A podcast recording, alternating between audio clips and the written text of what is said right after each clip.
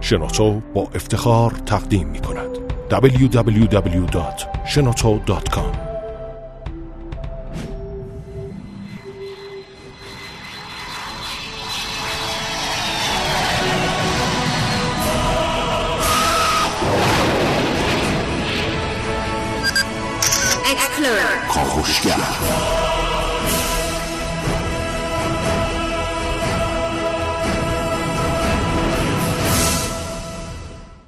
خداوند بخشنده مهربان خانم آقایان دوستان شنونده سلام.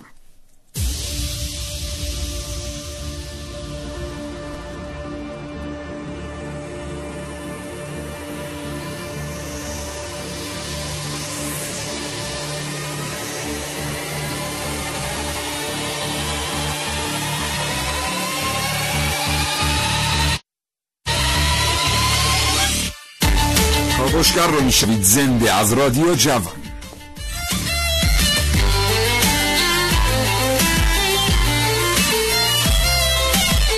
چهل درصد کل نفتی که در دنیا توسط نفتکش ها جابجا میشه از یک گذرگاه آبی میگذره که مربوط و متعلق به جمهوری اسلامی ایرانه. 25 درصد از منابع نفتی که در جهان توزیع میشه از همین آبراه بسیار بسیار با اهمیت عبور می‌کنه. این برنامه از کاوشگر راجع به تنگه هرمز بشنوید.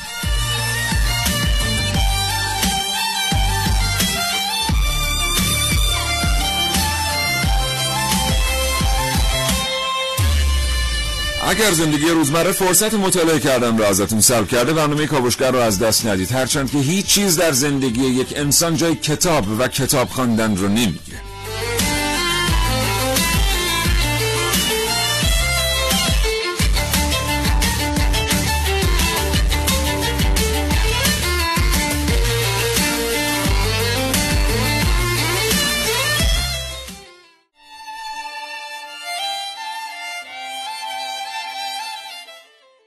تنگه هرمز چه خصوصیات جغرافیایی داره؟ اهمیت این تنگه به لحاظ ژئوپلیتیکی چیست؟ چه میزان نفت روزانه از تنگه هرمز عبور می‌کنه و موضوع بستن تنگه هرمز برای مقابله با برخی تهدیدهای غربی چگونه موضوعی بوده و آیا ایران این قابلیت رو به طور کلی داره یا خیر؟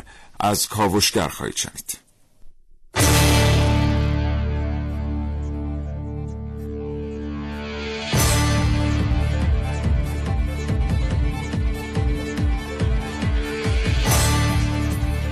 نقش تنگه هرمز در نامگذاری خلیج فارس در کاوش‌های امروز من عارف موسوی.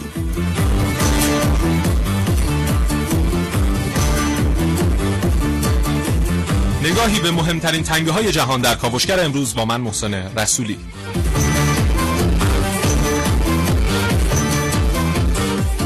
مثل یک شاه بیت شاهراه انرژی جهان با من حسین رضوی.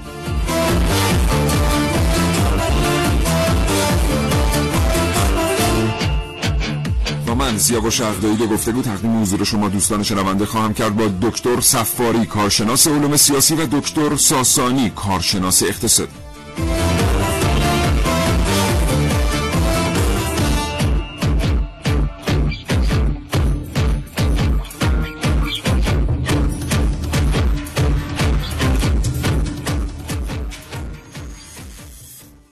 به نام خدا سلام و صبح بخیر خدمت همه مردم خوب ایران.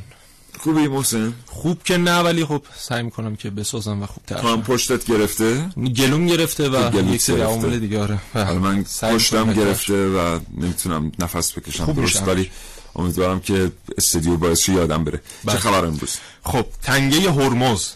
مهمترین تنگه جهان. بله. کاملا این رو میشه گفت. طبق آمار و ارقام هم خدمتتون در بخش بعدی خدمتتون اه، خواهم خواهم گفت و تأکید خواهیم کرد که چرا این انقدر اهمیت داره با طبق شواهدی که خود رویترز اعلام کرده. یعنی اصلا چیزی نیست که ما بگیم. و اینکه این آبراهی که در جنوب ایران و شمال عمان قرار گرفته و حرف و حدیث های بسیار زیادی در موردش هست. برخی میگن که عمان می‌تونه کارهایی انجام بده. برخی میگن که نه عمان حقی نداره. اینو بررسی خواهیم کرد و بررسی خواهیم کرد که ایران در چند سال گذشته چه کنوانسیون هایی رو پذیرفته کنوانسیون های بین المللی که باعث میشه ما چه دخل و تصرف هایی و چه حقوقی در تنگه هرمز داشته باشیم بله.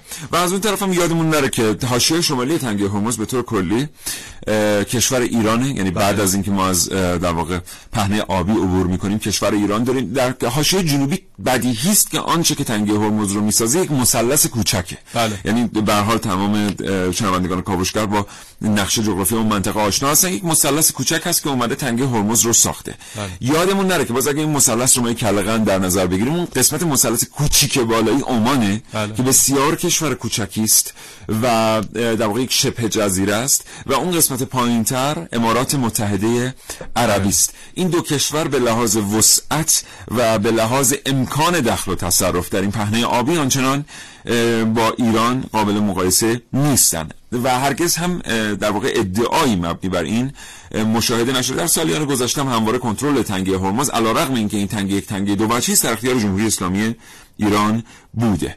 تا ساعت ده صبح با ما همراه باشید. کلی شنیدنی برای شما داریم در رابطه با تنگه هرمز. مثل نگاه یک کودک. اولین نگاه کودک به چشمهای مادر. یک نگاه پر از امید.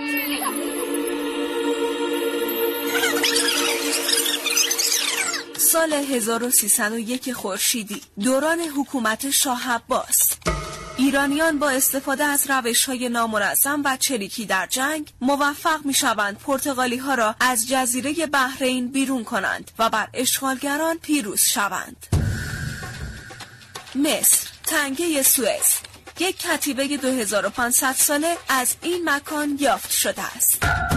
در گذشته های دوری منطقه جز روی هخامنشیان محسوب می شده. در این کتیبه از نام خلیج پارس و دریایی که از پارس می آید یاد شده است.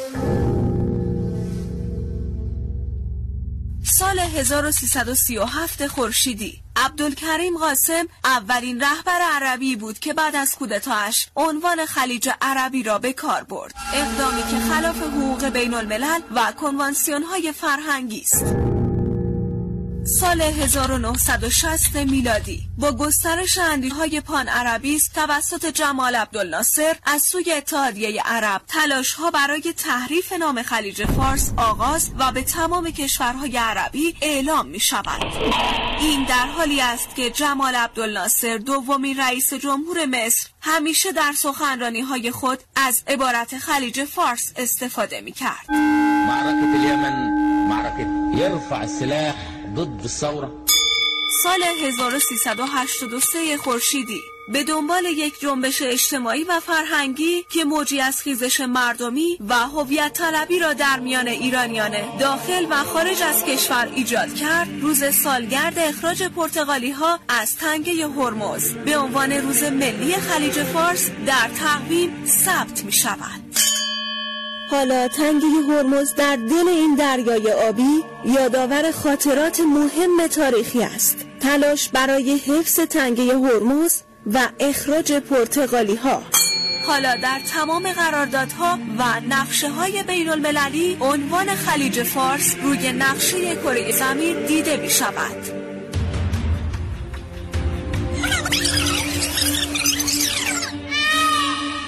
مثل اولین نگاه کودک به چشمهای مادر. مثل یک کودک با چشمهای آبی در آغوش وطن امید وطن. مثل یک مادر که بهترین نام را برای فرزندش انتخاب کند خلیج همیشه فارس.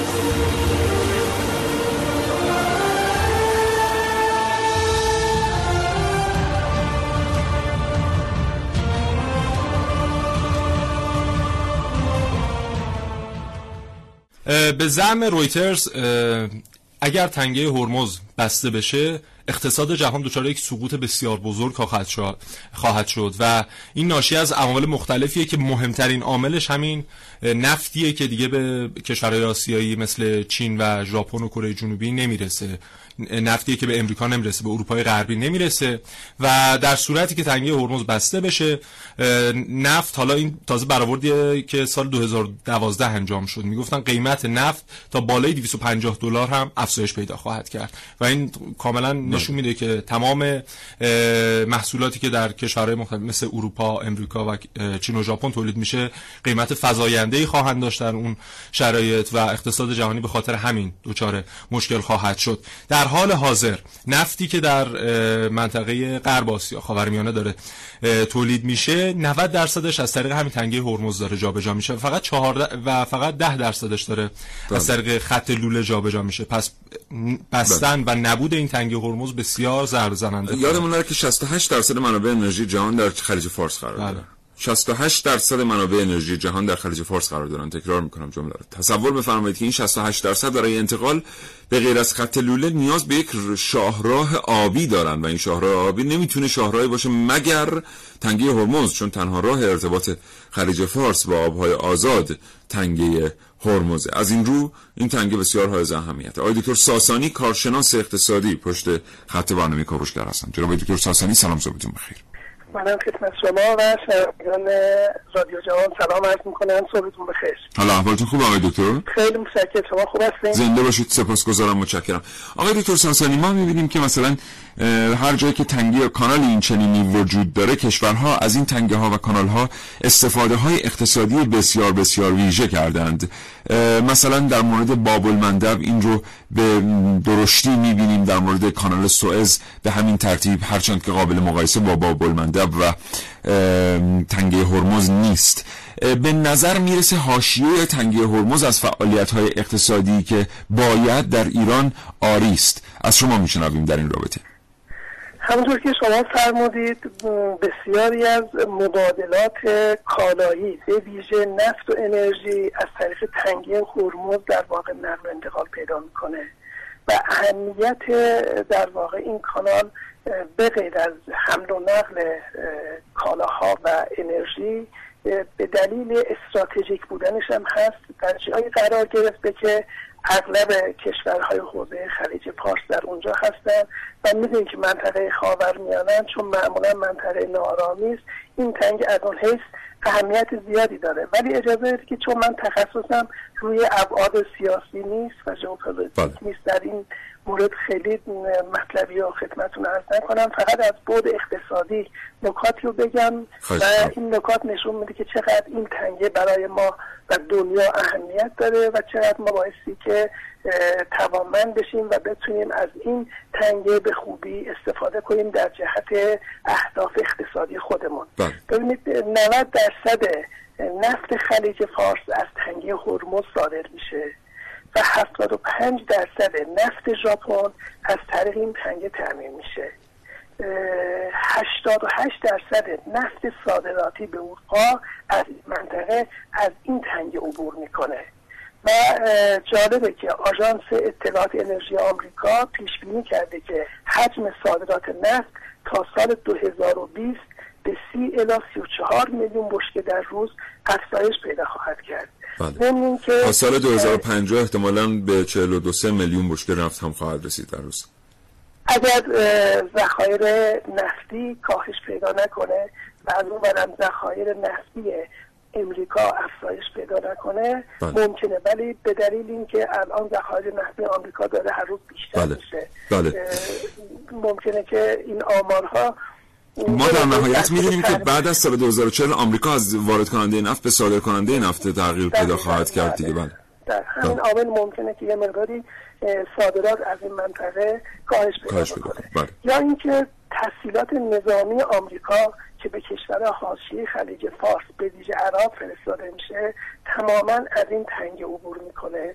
و سازمان اطلاعاتی انرژی آمریکا باز گفته که طی آماری اعلام کرده که حدود چهل درصد نفت دنیا از طریق این تنگه تامین میشه بله. و به غیر از نفت جالبه که تمامی کشتی های تجاری که حامل قلات و سنگ معدن و شکر و محصولات دیگه هم هست از طریق این تنگه در واقع منتقل میشه و به کشورهای مختلف انتقال داده میشه بله. و به طور متوسط روزانه 16 الی 17 میلیون بشکه در روز از طریق این تنگه نفت در واقع صادر میشه همه این آمارها نشون میده. مثلا شما آمارها فرمودید. 77 درصد نفت صادراتی به کل آسیا از این تنگ است. و جالبه بدون که 12 درصد نفت صادراتی به امریکا هم باز از این مسیر عبور می‌کنه. علاوه هم که امریکا خودش یکی از تولید کنندگان بزرگ نفت دنیاست ولی 12 درصد نفت وارداتی خودش رو از تنگه هرمز دریافت می‌کنه. بله. و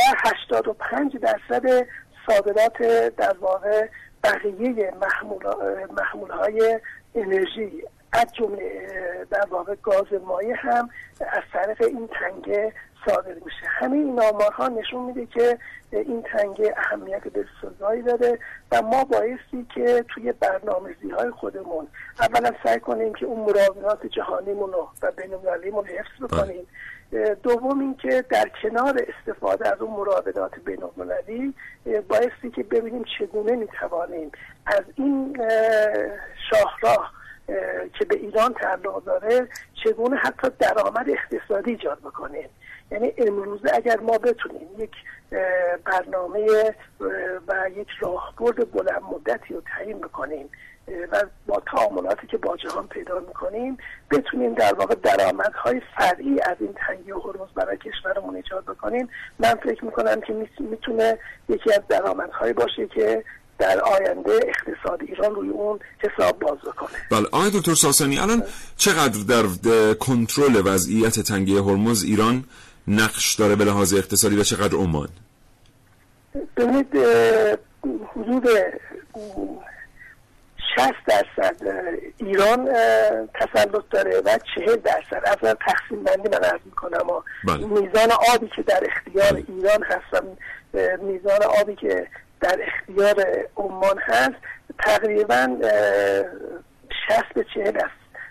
اگر دقیق بخوام بگم 33 به 22 هستش. حالا دقیقا نمی‌دونم که این 33 به 22 به چقدر؟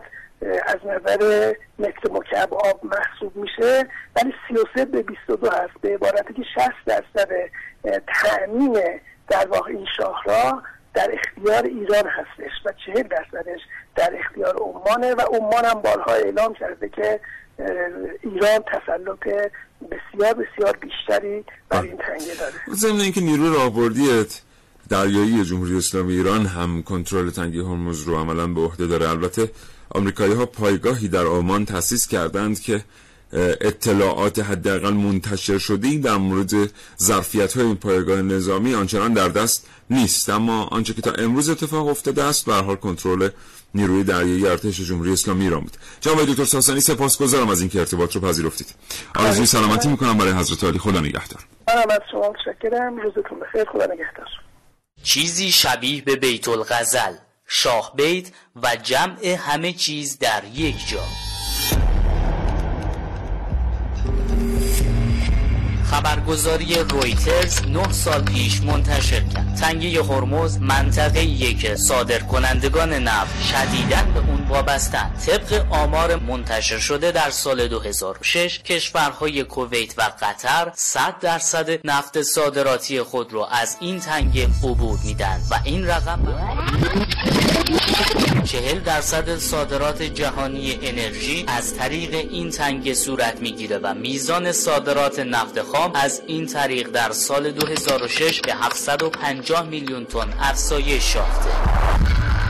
مؤسسه انگلیسی چاتهام هاوس 2012 میلادی. اقتصاد جهانی نمی‌تونه بیش از هفت روز بروز اختلال گسترده در جریان عرضه نفت رو تحمل کنه چرا که دولتها و بازارهای مالی جهان به هیچ وجه آمادگی رویارویی با تحولات پیش بینی نشده رو ندارن. آژانس اطلاعات انرژی آمریکا پیش بینی می‌کنه. حجم صادرات نفت از این تنگه تا سال 2020 به 30 تا 34 میلیون بشکه در روز افزایش خواهد یافت. تسلیحات نظامی آمریکا در کشورهای حاشیه خلیج فارس از این تنگه عبور می‌کنه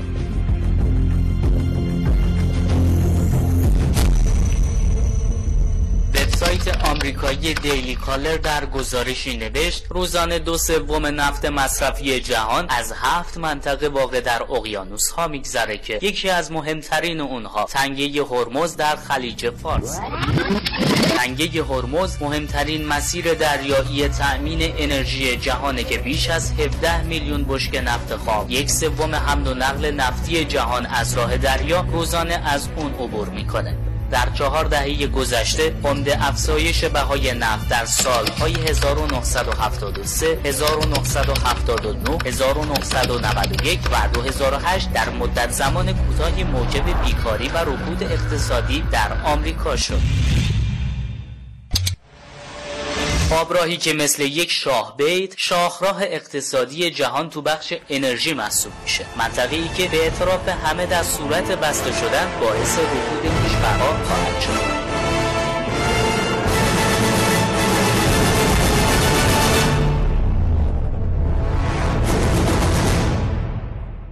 برای ارتباط مستمر با کاوشگران جوان و شماره ویژه این گروه برنامه ساز تماس بگیرید 0930 84 188 البته ایران هرگز به غیر از در شرایط خیلی خاص به دنبال بستن تنگی هرمز نبوده چون بله. تقریبا 90 اندی درصد نفت صادراتی خود ایران هم از همین تنگی عبور می‌کنه و می‌تونه به ترتیب به خود اقتصاد ایران هم بستن تنگی هرمز ضربه هایی رو وارد کنه. بله ولی خب در مخصوصا پنج سال گذشته که خیلی بحث سر این بود که ایران اصلا توانایی بستن این تنگه رو داره یا نه جالب بود اظهار نظرهای مختلفی می‌شد و در نهایت خود امریکایی ها اعلام کردن که نه می‌تونه بر خاطر چند نمونه رزمایشی که ایران انجام داد و فکتایی که آورد که بله. به چه ترتیب من می‌تونم این تنگر ببندم؟ یکی از فکت مثلا یکی از روش ها این بود که کف اون منطقه تنگ هرمز مینهای دریایی کاشته میشه. بعد از طریق زیر دریایی های کوچک میان منطقه رو چک می‌کنن و مانع از مین زدای منطقه مین میشن. روبی میشن. بله مین روبی میشن. و حتی با موشک های کروز هم دیگه مانع مثلا اومدن ناف و اینها میشن و از این طریق تنگه بسته میشه. اما خب ایران هیچ وقت عملا این کار رو در دکترین خودش حداقل قرار نداشته. نداشته بله برای اینکه بسیار به اقتصاد کشورهای دیگه ضربه زننده است و اصلا این در اه، ماهیت ایرانی نمی گنجه که بخوای ضربه بزنی به کشورهای دیگه به هر حال ولی قدرتش همچنان پاورجاست و ژنرال امریکایی آقای گرین رت دو سال پیش اعلام کرده بود که اگر از من بپرسید که ایشون چیزن رئیس عملیات های نیروی دریایی امریکا. گفتن که اگر از من بپرسید چی باعث میشه که شما نخوابید من میگم که اتفاقاتی که ممکنه در تنگه هرمز رقم بخوره و ایران قدرتمندترین کشور در این منطقه است و هر اتفاقی بخواد در اونجا انجام بشه از طریق ایران امکان پذیره و ما هم آنچنان امکان جلوگیری از اون رو نداریم. رزمایش سال 90 بود فکر می‌کنم. یک ماکتی از ناو لینکلن ساخته شد در رزمایش پیامبر اعظم اشتباه نکنم.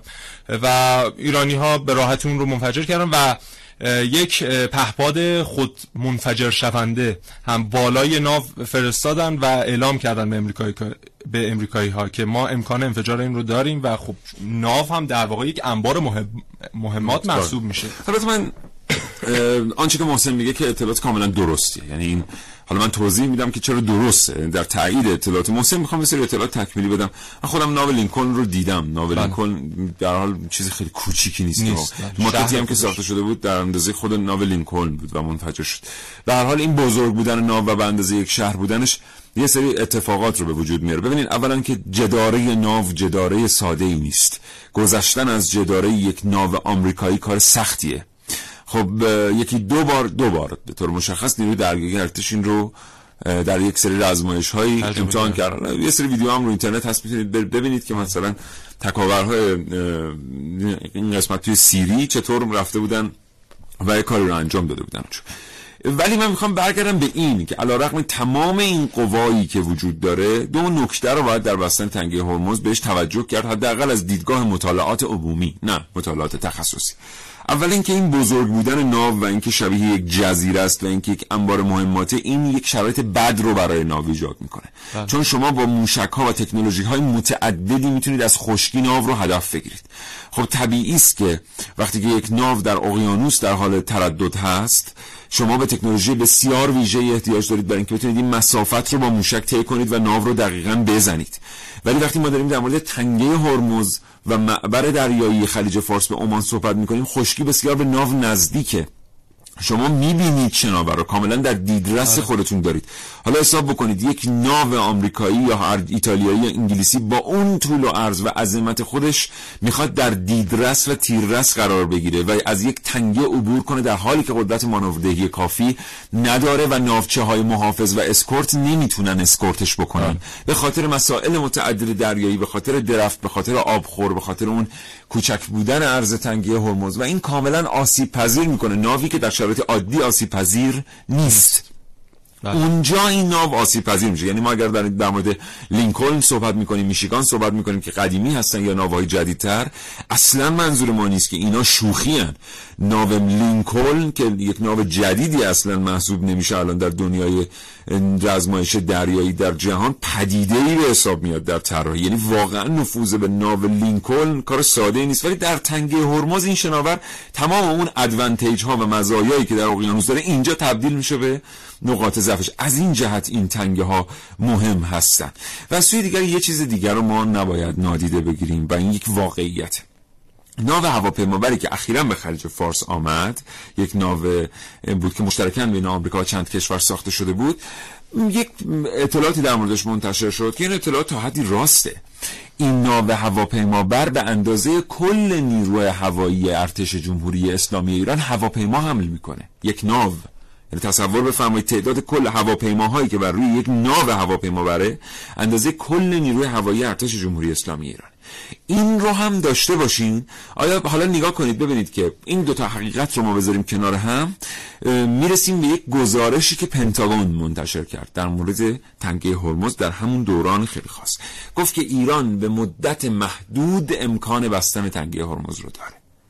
و این مدت محدود جالبه. چرا؟ به خاطر اینکه اگر آمریکایی ها بخوان تنگه هرمز رو باز بکنند باید درگیر جنگ بشن. رضا ساکی عزیزم هم اومد توی اتاق فرمان ساعت ده بشنوید که شنیدنیه. اصلا منم میبینمش اینجا انرژی می‌گیرم واسه خود برنامه. پس بنابراین اگر آمریکایی ها بخوام با ما تنگه هرمز رو باز کنن بعد وارد جنگ بشن. عمان در آتش این جنگ خواهد سوخت و از بین خواهد رفت. عمان کشور پهناوری نیست.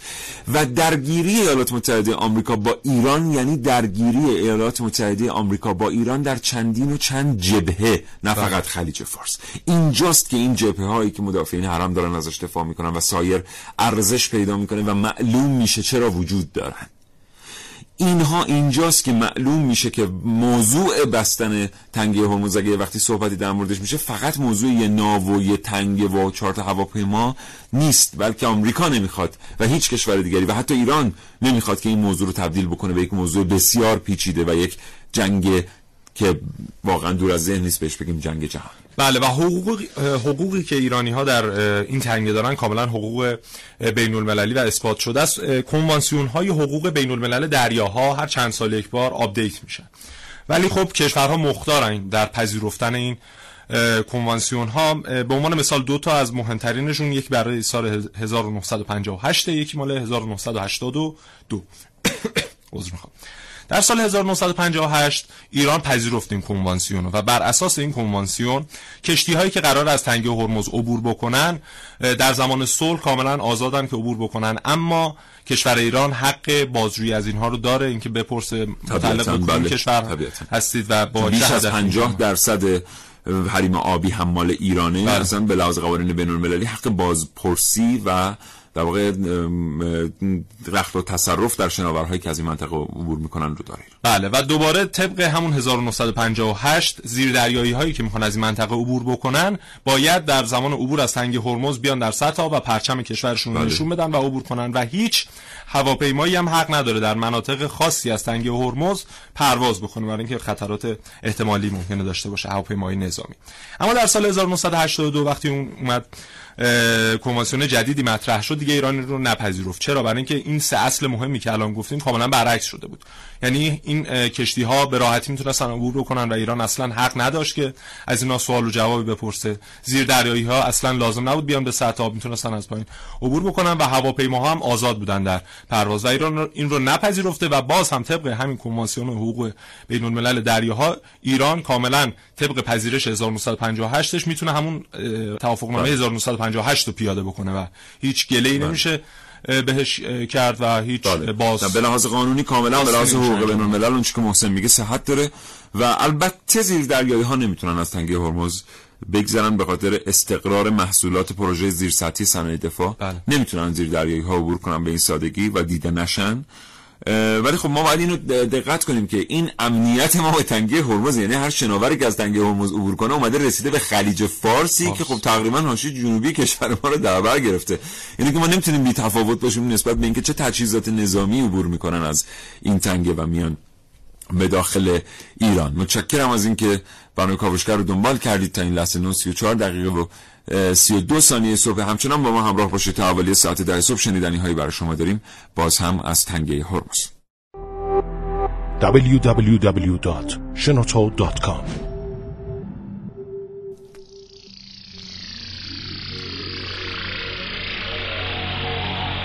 امروز من به یه سوال ساده در مورد تنگه هرمز جواب میدم. اگه قرار باشه تنگه هرمز بسته با چی میبندنش؟ پیشنهاد الحاقی دارن آقای رسایی شماره 106 آقای کامران و آقای رسایی هم پیشنهاد الحاقی دارن آقای دکتر شما هم پیشنهاد الحاقی دارید آقای؟ 106 رو باز کنید. آقای رسایی شماره 106 بسم الله الرحمن الرحیم. دوستان دقت بفرمایید. پیشنهاد صفحه 5 همون پاراگراف اول. این پیشنهادی که ما اینجا کردیم اینه. دولت می تواند حسب شرایط از طریق ضبط اموال ایالات متحده که از تنگه هرمز عبور می کنند نسبت به بسگیری حقوق ملت ایران اقدام نماید. وقتی اونا دست می‌کنن در جیب ملت ایران پول ملت ایران رو برمیدارن برخلاف همه مقررات و ضوابط چرا اموالشون از تنگه هرمز از کنار مرزهای ما باید رد بشه؟ ما باشیم نگاه بکنیم. این سوال من که اگه قرار باشه یه روزی تنگه هرمز رو ببندن با چی میبندن؟ خیلی قبلتر از شروع تحریمات نفتی ایران و پشبندش تهدید ما واسه بستن تنگه هرمز بر من پیش اومده بود. یعنی زمانی که تو مدرسه تو درس جغرافی میخوندیم تنگه هرمز آبراهیه که دریای عمان و خلیج فارس رو به هم وصل می‌کنه. زمانی که انقدر بچه بودیم که هیچ تصوری از موقعیت استراتژیک این تنگه و نقشی که تو سیاست و اقتصادی ایفا می‌کنه نداشتیم. و واقعا هم همه چیز انقدر ساده بود که به این فکر می‌کردیم که واسه بستن این تنگه که کتاب جغرافیمون می‌گفت طولش 158 کیلومتر ارزش بین 56 تا 180 کیلومتره چه ابزاری لازمه؟ خب آسون نیست جایی که 180 کیلومتر عرضش رو بست. امروز که قرار شد تو کاوشگر در مورد تنگه هرمز حرف بزنیم. دوباره همون سوال ذهنی دوران بچگی که خیلی وقت بود تا ذهنم خاک می‌خورد انگار update شده باشه. اولین چیزی بود که به ذهنم رسید. اگه واقعا تو بچگیتون یا حتی همین الان واسه یه بارم این سوال به ذهنتون رسیده که تنگه هرمز با چی میبندن من جواب پیدا کردم. اما قبل از اون بذارید بگم تو بچگی چه احتمالاتی می‌دادم. من با خودم می‌گفتم مثلا زنجیر می‌کشن دور تنگه یا از این نوار زردا که تو صحنه جرم هست میبندن. دور دورش سرباز هست که راهو ببنده. یا مثلا دیوار می‌کشن دورش. بعد از چند نفرم سوالمو پرسیدم. بعضیا واقعا نمی‌دونستن چجوری میشه تنگه رو بست. بعضی هم گفتن شاید کشتی می‌ذارن و اینجوری جلو عبور مرور رو می‌گیرن. من امروز بعد از دوازده سیزده سال که از دوران مدرسه رفتنم میگذره تو کاوشان فهمیدم که سلاحهای ضد کشتی ابزار بستن تنگه هرمزن.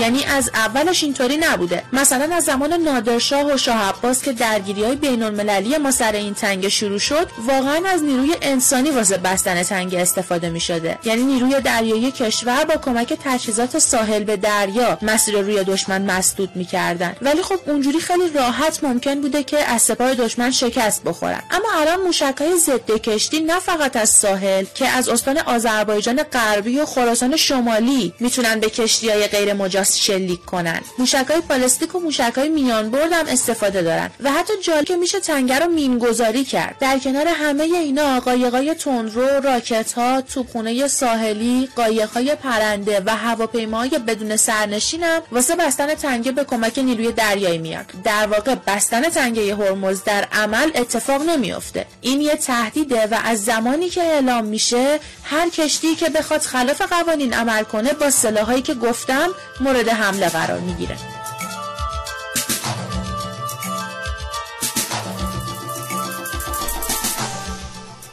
با شماره کاوشگران جوان 24 ساعته می‌تونید تماس بگیرید. 0930 8488 تسلط به تنگه های این چنینی در جهان بلاز سیاسی بسیار مهمه. بله. ما می‌بینیم که خب به حال مهمترین تنگه تنگه هرمز که حالا در حاشیه ایران قرار داره. آمریکایی ها بلا فاصله میان.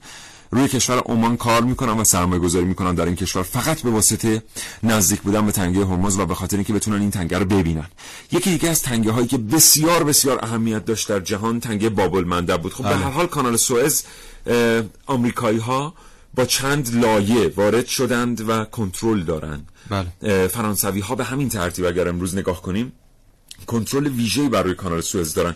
در باب المندب معادله ناگهان برعکس شد. یعنی ناگهان حضور جمهوری اسلامی ایران اونجا کنترل باب المندب رو برای مدتی کوتاه به طور کلی از دست کشورهای دیگر خارج کرد. با سرمایه گذاری برای کدام کشور؟ جیبوتی. جیبوتی بله. کشوری که وقتی که سفارت خودش رو در تهران ترک کرد البته امتیاز خاص سیاسی ایران به جیبوتی نداده بود که جیبوتی بیاد در ایران. همون سفارتی رو داشت که همه کشورهای دیگر داشتن. دوستانی هم که قبول ندارن می‌تونن برن ببینن سفارت کنونی جیبوتی رو ببینن که آیا مثلا یک تخت فرش ایرانی در این سفا... واحدش فرش؟ تخت است دیگه. تخت فرش. تخت است، بله. بله. یک تخت فرش ایرانی آیا مثلا در سفارت جیبوتی وجود داره یا نه؟ نه نداره. ولی وقتی که رفت ما دیدیم که سیل و خیل در واقع لطایف در مورد جیبوتی که ایران رو ترک کرده بله. از طرف مردم در فضای مجازی منتشر شد این نشون میده که ما ایرانی ها چقدر کتاب نمی‌خونیم بله و چقدر اطلاع نداریم از موقعیت استراتژیک برخی کشورها همین جیبوتی که ما داریم در موردش صحبت می‌کنیم شما فکر می‌کنید که واقعا چه کم از لاله خوشبو که نه چه کم از عمان داره بله. به لحاظ در واقع قد و قواره همون قده هست. جایی که واقع شده جایی که واقع شده در کنار باب المندب تعیین کننده است و ارتباط مستمر داشتن با این کشورها تعیین کننده است در نظارت بر شاهراهای دریایی بزرگ جهان. اونم وقتی یک کشور یک نیروی دریایی مدعی داره. ولی خب دیدیم که مردم برخوردشون با این اتفاقی برخورد شایسته ای نبود حالا جدا از این که ممکنه مردم یک کشوری به باد استهزاء گرفته بشن با این شوخی های فضای مجازی و ما ایرانی ها با 2500 سال تمدن یه مقداری دوره که بخوایم وارد فضاهای این چنینی بشیم مردم از نقش و اهمیت استراتژیک کشوری مثل جیبوتی هم بی اطلاع بودند و این واقعا جای تاسف بود. کلا نصف اسامی این کشورهایی که دور و برمون هستن ببخشید من گرم گرفته. و شهرها و مناطق و کشورهایی که دور و برمون هستن رو ما بعد از اینکه امریکا و انگلیس اومدن در این منطقه و جنگ رو انداختن در واقع شنیدیم از رسانه ها اصلا نمی‌دونستیم مثلا منطقه به نام همون جیبوتی یا مثلا مکانی در لیبی به نام فلانجا مثلا هست. بله. و اینها باعث شد که ما بیشتر آشنا بشیم حداقل یکی از منافعی که داشتیم. و این واقعا چقدر بده. ما با اینکه محسن کلی گفتنی داره آقای دکتر صفاری کارشناس علوم سیاسی پشت خط برنامه کاوشگر هستن. منتظر نذاریم این ایشون رو. رسم ادب نیست. آقای دکتر صفاری سلام صبحتون بخیر سلام علیکم و رحمت الله انشالله که بحث خوبی داشته باشیم. سپاسگزارم. متشکرم از اینکه شکیبا بودید. یکی دو دقیقه پشت. خط آقای دکتر صفاری در مورد اهمیت نظارت بر تنگه ها در دنیا از شما چند جمله خواهیم شنید تا بیام سراغ تنگه هرمز ببینیم. این تنگه چه خصوصیت هایی داره؟ ببینید من خدمت شما عرض کنم. اولا یه موقعی در اه، استراتژی های دنیا بحث این بود که کسی موفقه که زمین ها رو در اختیار داشته باشه. حالا یه استراتژی هایی به اسم مثلا قلب زمین و اینا مطرح شد که وسط زمین کجاست؟ کی کجای زمین رو در اختیار داشته باشه؟ می‌تونه موفق باشه و دنیا رو تحت سلطه خودش داشته باشه. خب در قرن حاضر و هر چقدر زمان میگذره اهمیت آبها بیشتر مشخص میشه. خب آبراها با توجه به گسترش تجارت تو جهان حجم تجارتی که تو دنیا به وجود اومده دیگه مردم نمی‌تونن بدون تجارت بین زندگی کنن عملا آبراه نقش خیلی مهمی پیدا کردن. در این حال این آبراه ها یه نقاط حساس و کلیدی دارن به اسم تنگه ها این تنگه ها بخشهایی هستن که در واقع راه باریک میشه و عبور کشتی ها از اون مناطق درسته که ما یه بحثی به اسم کشتیرانی آزاد در آبهای بینالمللی داریم. مورد تحت نظارت کشورهایی صورت می‌گیره که بر این آبراه ها بر سواحل این آبراه ها تسلط دارن. و از قدیم ضرب مسئله های وجود داره. میگن کشوری در دنیا تسلط داره که کانال سوئز باقل و اون تنگه که در پاناما قرار داره بله خیلی هم در اختیار داشته و بله. جهان رو می‌تونه در اختیار بگیره.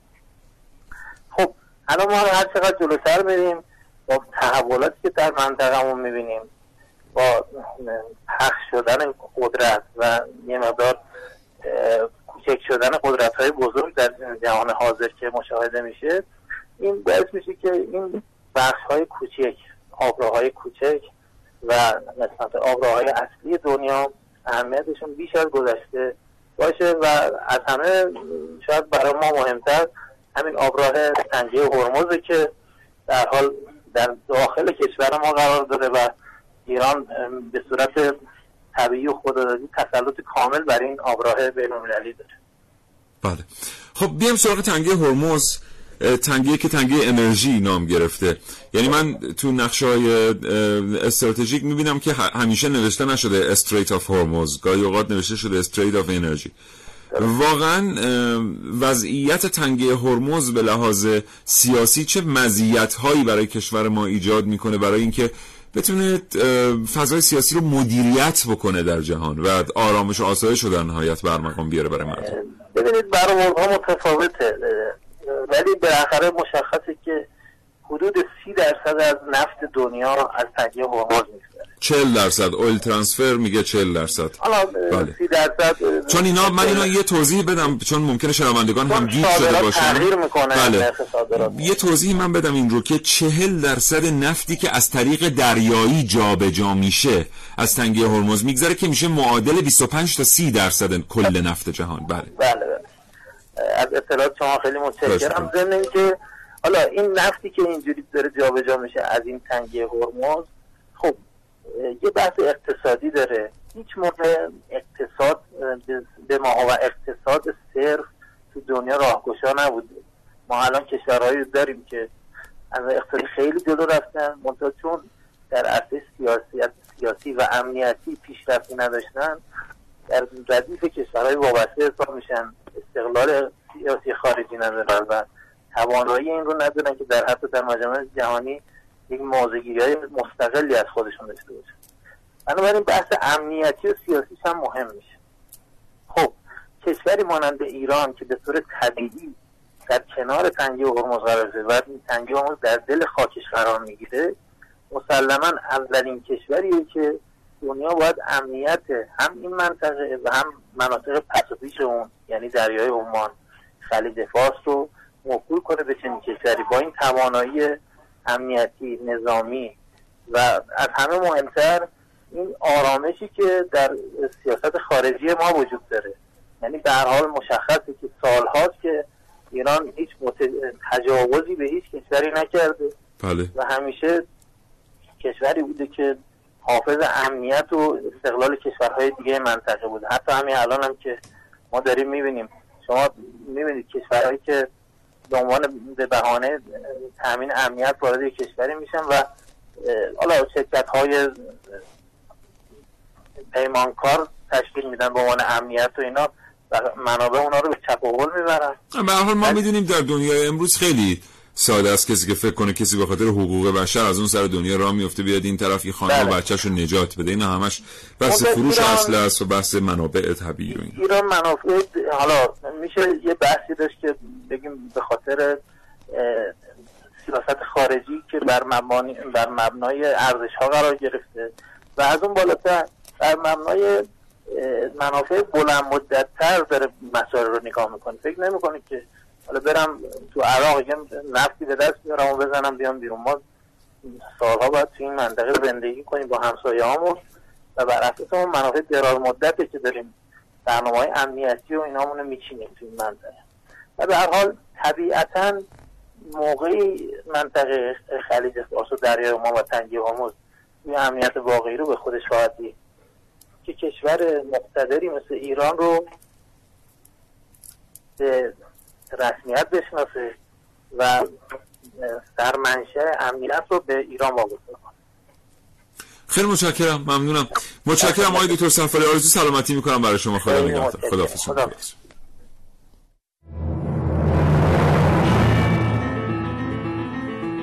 مناطق آزاد اقتصادی. مناطقی که قرار کار تجارت رو راحت کنه تا بازرگانان با فراغ بال بیشتری بتونن در زمینی صادرات موفق عمل کنند. دبیر شورای هماهنگی مناطق آزاد تجاری کشور گسترش روابط بازرگانی با عراق راه اندازی پایگاه دوم صادرات نفت در جاسک و گسترش روابط بازرگانی با قزاقستان را از دلایل درخواست راه اندازی منطقه آزاد اعلام کرد. همطور که فرمودید لایحه ایجاد مناطق آزاد تجاری جدید و مناطق ویژه اقتصادی جدید امروز در مجلس رأی نیاورد. در این لایحه دولت پیشنهاد کرده بود که هفت منطقه جدید آزاد تجاری احداث بشه. از جمله منطقه آزاد هرمزگان در واقع منطقه آزاد اردبیل مهران بوشهر اینچه برون بان مریوان و سیستان. ابراهیم رزاقی اقتصاددان فلسفه ایجاد مناطق آزاد تجاری را از بین رفتن وابستگی و جلوگیری از خامفروشی دانست. دبیر شورای عالی مناطق آزاد گفت مأموریت ما تبدیل دوباره مناطق آزاد به کریدوری برای صادرات کالاهای ایران است. ترکان در برنامه تیتر امشب از ارسال لایحه ایجاد مناطق آزاد جدید خبر داد و گفت نگاه ما این است که بازار مصنوعات ایرانی کجاست و یک کالا باید به کجا صادر شود. از نظر ما نزدیکترین بازار برای مصنوعات ما همسایگانن بنابراین سرپل هایی رو تعریف کردیم برای دسترسی به بازارهای همسایگان. خب نمایندگانی که مخالف این لایحه بودن بر این نظر بودند که شتاب در ایجاد این مناطق جدید تجاری و اقتصادی نه تنها کمک نمی‌کنه به رشد اقتصادی کشورمون بلکه می‌تونه آسیبزا باشه برای مناطقی که به عنوان مناطق آزاد در نظر گرفته شده. و از سوی دیگه مجلس تشخیص دادش که این لایحه مقایر با برنامه پنجم توسعه هستش. چون در برنامه پنجم توسعه به دولت به مجلس اجازه داده نشده. که در واقع در مصوبات خودش بتونه معافیت مالیاتی جدید رو تصویب بکنه.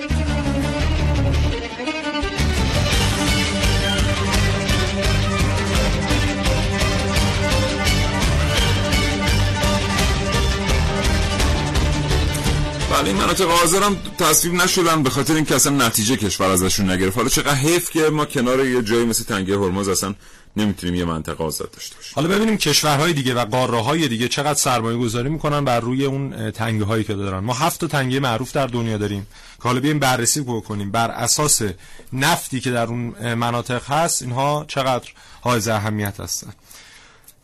همین تنگه هرمز استریت آف هرمز چیزی بین 15 الی 17 میلیون بشکه نفت خام هر روز داره درش جابجا میشه. میگم مثلا در سال این رقم میشه مثلا بین هزار تا کشتی مثلا کلا رفت و آمد کردن در سال از منطقه تنگه هرمز. و به خاطر همین مهمترین تنگه از لحاظ انرژی در دنیاست. بعدش میایم سراغ جنوب آسیا و اقیانوسیه که این کلا حالا مثلا منطقه غرب آسیا یا خاورمیانه 760 میلیون باز هم ببخشید 760 میلیارد بشکه نفت خام درش هست. آسیا و اقیانوس چه آسیا و اقیانوسیه چهل میلیارد بشکه نفت خام درش هست. نگران تماس. آره. خیلی سخت داری حرف میزن خب. و این حالا ما گفتیم که در چیز بین 15 تا 16 میلیون بشک نفت خام داره جابجا میشه. همین جنوب آسیا و اقیانوسیه این تنگه رو انقدر بهش رسیدگی کردن که 13 ممیز 6 دهم میلیون بشکه نفت خام داره درش جابجا میشه هر روز و به عنوان دومین تنگه بزرگ از لحاظ انرژی به حساب میاد. بعدش می‌رسیم به باب المندب که در جنوب تقریبا عربستان واقع شده. اونجا 32 دهم میلیون بشکه نفت خامه. بعدش می‌رسیم به دنیش استریتس که میشه بله. تنگه هایی که در منطقه دانمارک و اینها هست. اونا 36 نهمه که کل اروپا نفت خامی که درش هست چیز بوده 13 میلیارد بشکه نفت خامه. 760 رو مقایسه کنید با 13 ببینید چقدر اختلاف هست. بعدش می‌رسیم به تنگه بوسفور که چیزی بوده. 3 میلیون بشکه نفت خام ازش جابجا میشه. بعدش سوئزه که 2 میلیون بشکه است و بعدش هم تنگه یا کانال پاناما که 8 دهمه. بله. میلیون بشکه نفت خام هر روز داره درشون جابجا میشه. اما همه اینها تقریبا برای ما ایرانی ها حداقل معروف تر از سنگ هرمز هستن. و بله. اهمیت بله. اینا رو خیلی بیشتر این روزا هر شما بشینیم و داریم در مورد سیلیکون ولی صحبت می‌کنیم. که مثلا چقدر پول از سیلیکون ولی در میاد صرف نظر از این که اصلا کار سیلیکون ولی چیه؟ اتفاقا ما هم یه دونه احتیاج داریم تو ایران ها خیلی هم خوبه دستشون درد نکنه. ولی خب یه ذره داشتهای خودمون اگه نگاه کنیم تنگه هرمز پول پول نقده شغل کار امنیته. بعضی هم واقعا درک کرده. مثلا خب یکی از جزایری که توی تنگه هرمز هست جزیره هنگامه. بله. یا آقای رفت به همراه خانومش در اونجا پرورش تمساح را انداختن. بله. و درآمد بسیار عالی هم دارن بله. و قطب پرورش تمساح ایران شده هم بله. منطقه فرصت زیادی نداریم. متشکرم. محسن از صحبت خداحافظی می‌کنم. لطف کردی. دوستان شنونده متشکرم از اینکه تا این لحظه کاوشگر رو همراهی کردید.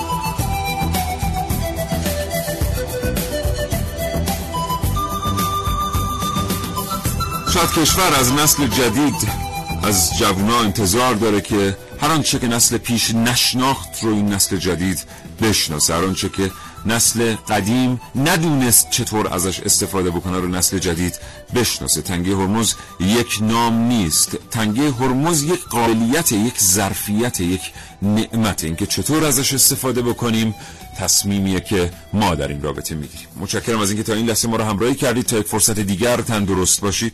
خدا نگهدار.